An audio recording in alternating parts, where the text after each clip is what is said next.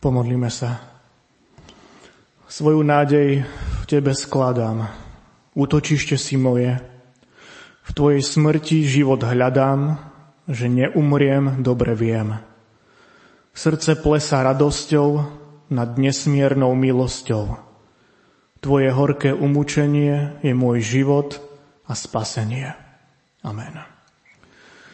Z ústy k slovu Božiemu povstanti, milé sestri a bratia, vypočujte si ho ako ho máme zapísané v prvej knihe Mojžišovej v 3. kapitole od 1. po 7. verš a potom od 14. po 19. verš. Had bol stivejší ako všetky polné zvieratá, ktoré hospodin Boh učinil. Ten povedal žene, či naozaj riekol Boh, nesmiete jesť zo žiadneho rajského stromu.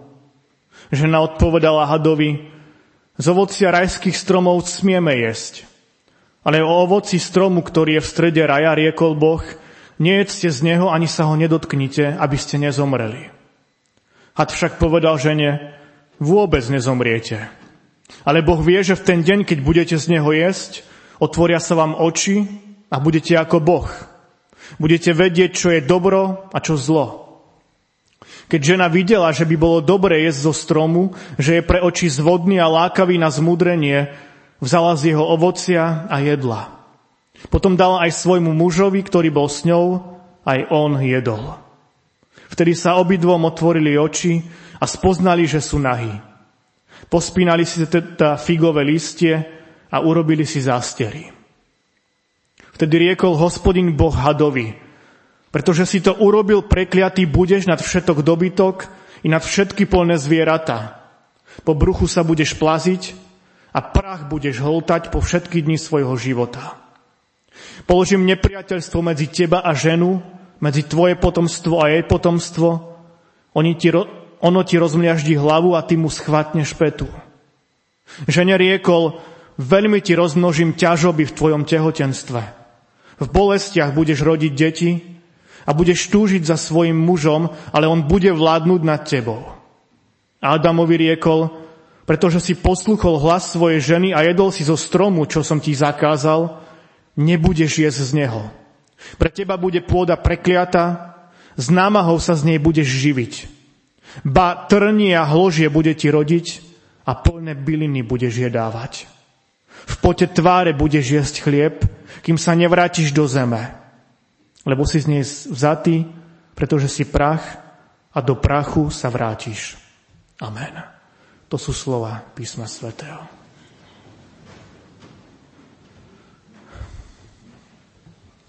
Drahé sestry a bratia, na začiatku novej zmluvy, kde sa hovorí o tom, ako začal pán Ježiš verejne pôsobiť, sa nachádza príbeh o jeho pokúšaní, tak ako sme to počuli v spievanom evanieliu. Na začiatku starej zmluvy, kde sa hovorí o počiatkoch ľudských dejín, sa tiež nachádza príbeh o pokúšaní. O pokúšaní prvých ľudí. Čo to je pokúšanie či pokušenie? Viete, keď niekomu v bežnej reči povieme, že nepokúšaj ma, chceme mu tým veľakrát povedať len, že aby už toľko nedobiedzal, aby možno neotravoval. No skutočné pokúšanie je niečo iné. Je to, je to situácia, v ktorej mám možnosť sa rozhodnúť medzi poslušnosťou a neposlušnosťou Pánu Bohu. Je to situácia, kedy ma niekto navádza k tomu, aby som konal proti Božej vôli. Nielen Adam s Evou boli pokúšaní, nielen Pán Ježiš bol pokúšaný. Pokúšaniu sme vystavení aj my. My všetci, každý jeden. Život kresťana je totiž boj. Ak boju je potrebný aj nepriateľ. A my vieme, že tým najväčším nepriateľom je pre nás diabol. Každý jeden deň sme vystavení rôznym pokušeniam. Každý jeden deň nás ten zlý pokúša na zlé. A preto si chceme dnes všimnúť príbeh o pokúšaní prvých ľudí, a na tomto príbehu si chceme uvedomiť tri veľmi dôležité veci. akým pokúšaniam sme vystavení, aké sú následky našich zlyhaní a ako možno zvíťaziť nad pokušiteľom. To prvé teda, že akým pokúšaniam sme vystavení. Viete, aj nám, aj nám chce diabol nahovoriť, že Pán Boh obmedzuje našu slobodu. Toto nám diabol nahovára. Akú otázku had položil Eve? Či naozaj riekol Boh, nesmiete jesť zo žiadneho rajského stromu? Keď Eva povedala hadovi, že to tak nie je, že zo všetkých stromov môžeme jesť, len z jedného nie, lebo keď budeme z neho jesť, tak zomrieme, tak had hneď namietal. Vôbec nezomriete, ale budete ako Boh. Viete, pán Boh určil človeku hranice, ktoré ak prekročí, tak príde trest. Diabol však tieto hranice ruší. Tak ako ich zrušil pri Adamovi a Eve, tak ich ruší aj pri nás. Aj my sme v pokušení prekročiť tie, tie hranice, ktoré nám stanovil Pán Boh. Nie je to veľakrát tak, že nevidíme alebo nechceme vidieť to množstvo stromov, z ktorých nám Pán Boh dovolil jesť, ale vidíme len ten jediný, ktorý je zakázaný. Ako keby nevidíme tú obrovskú slobodu, ktorú nám Pán Boh dal, ale vidíme len to, čo je zakázané. Koľkokrát ľudia povedia, viera v Boha, kresťanstvo, církev, Veď to sú samé obmedzenia. Príkazy, zákazy, žiadna sloboda, žiadne užívanie si, nič. Človek veľakrát túži po neobmedzenej slobode. Človek nechce, aby bol obmedzovaný nejakými príkazmi či zákazmi.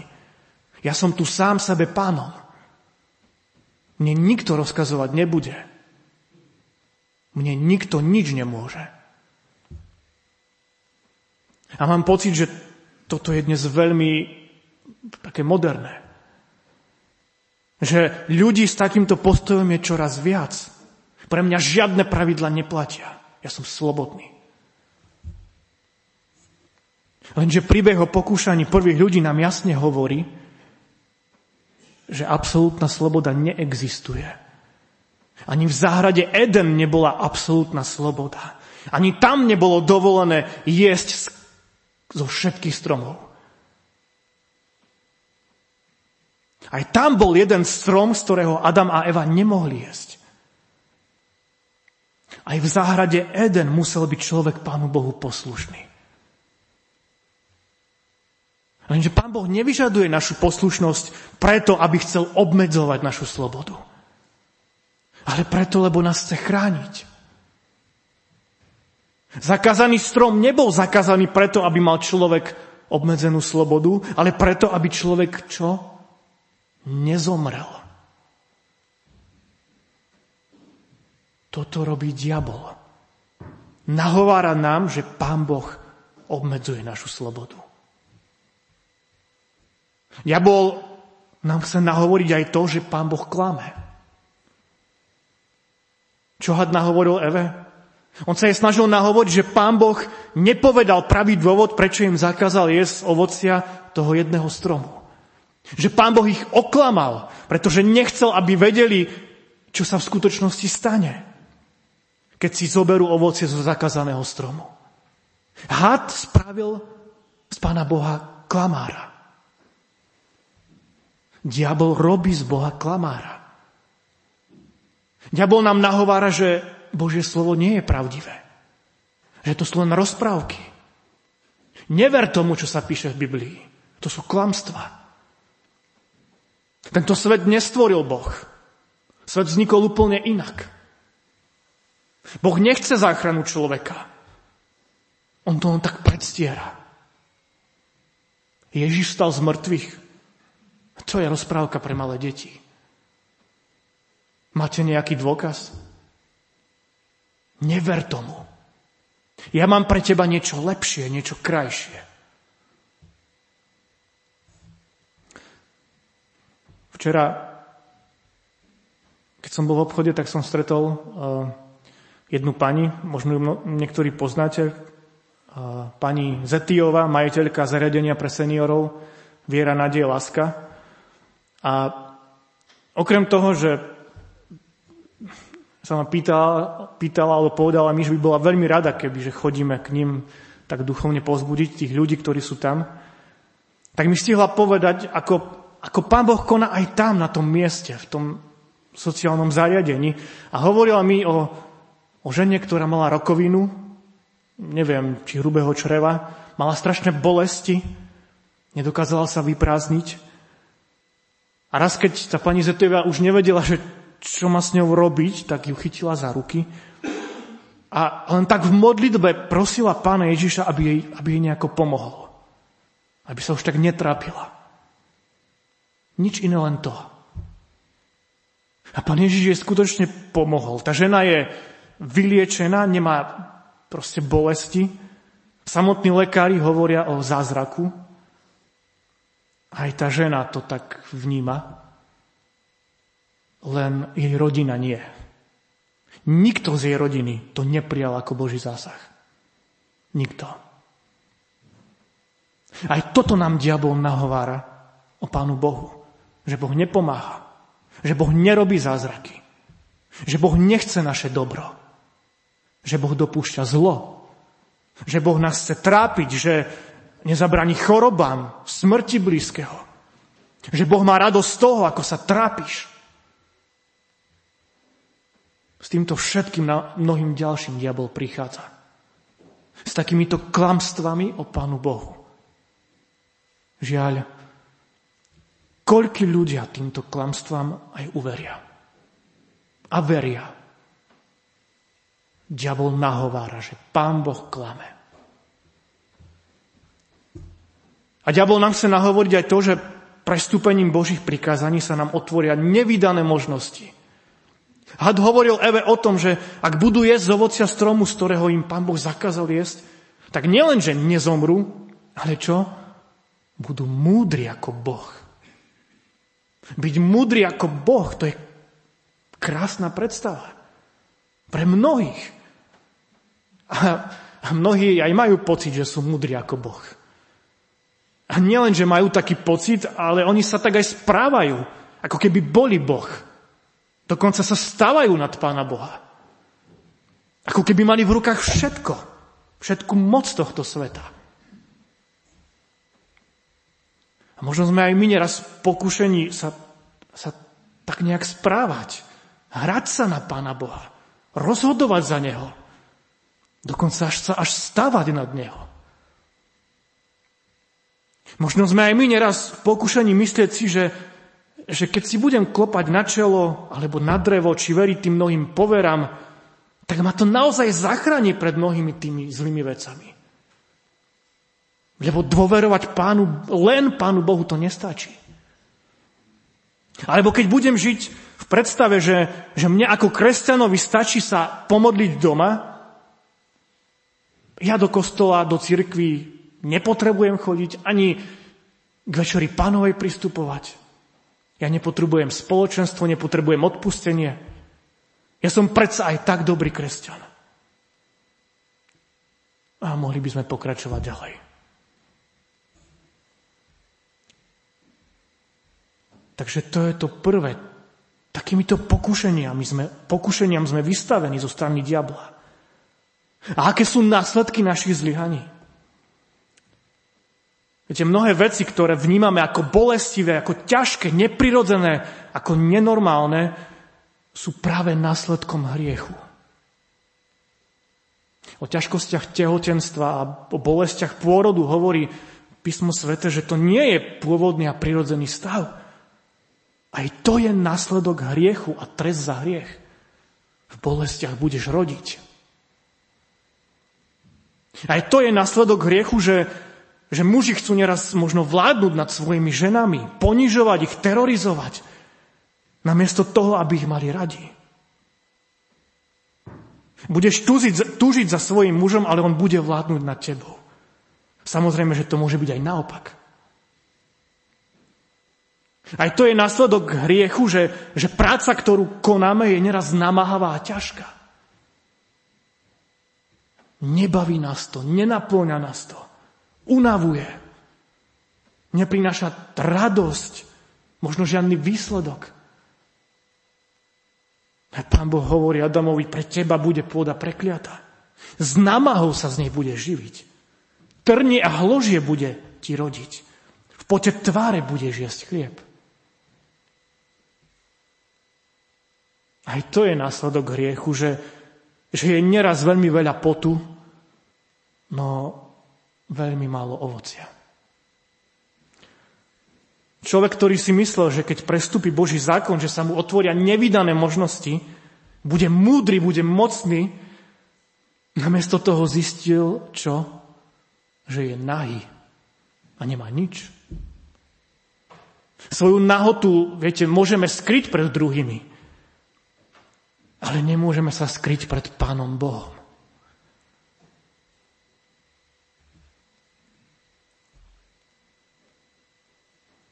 Ako zvíťaziť nad pokušiteľom? Vlastnými silami nemôžeme proti diablovi bojovať. Teda môžeme. Môžeme, ale, ale nikdy nevyhráme. Nikdy. Vyhráme len vtedy, ak sa staneme novými ľuďmi v Ježišovi Kristovi. Ak zostaneme len potomkami Adama a Evy, tak potom v boji proti hriechu dokážeme len to, čo oni. Ak sa však staneme v Kristovi novými ľuďmi, ak sme spojení s Kristom, potom môžeme obstať v pokušeniach. Potrebujeme, aby nás Pán Boh menil. Aby menil naše myslenie, naše správanie, naše postoje. Na biblickej hodine sme teraz mali príbeh o o Jakobovi, o tom, ako Jakob bojoval s, pravdepodobne s Pánom Bohom a ako mu Pán Boh zmenil meno. Už sa nebudeš volať Jakob, ale budeš sa volať Izrael. Už, už sa nebudeš volať Klamar, ale budeš sa volať Boží služobník.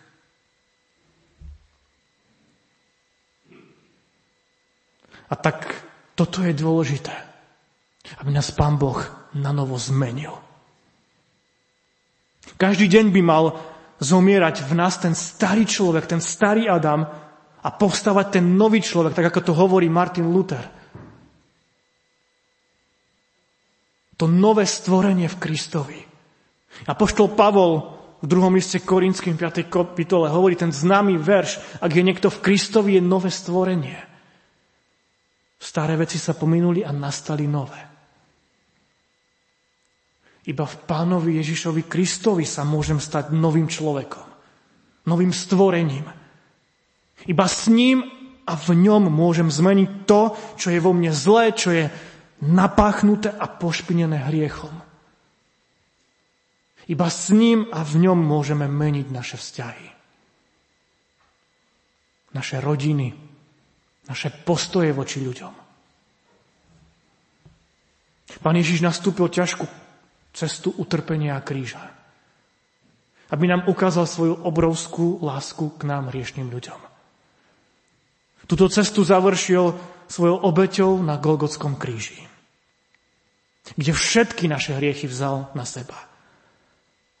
A toto si chceme tak uvedomovať počas tohto pôstu. No nechceme skončiť len pri tom. Pretože Pán Ježiš zvíťazil nad všetkým zlom, nad hriechom, diablom a smrťou. A viete, čo je úžasné, že toto jeho víťazstvo, toto jeho víťazstvo môže byť aj našim víťazstvom. Aj tvojim víťazstvom. Len je potrebné pustiť Ježiša do môjho srdca. Aby som sa stal aby on zo mňa urobil nové stvorenie. Ďaká pánovi Ježišovi je vláda hriechu, diabla a smrti premožená a zničená. I preto môžeme byť v boji proti pokušeniam úspešní. Bojujme s pokušeniami s nádejou na víťazstvo. To časné, ale predovšetkým to víťazstvo väčšné. Víťazstvo, ktorého odmenou je život v nebesiach. Nech nám v tom Duch Svety pomáha. Amen.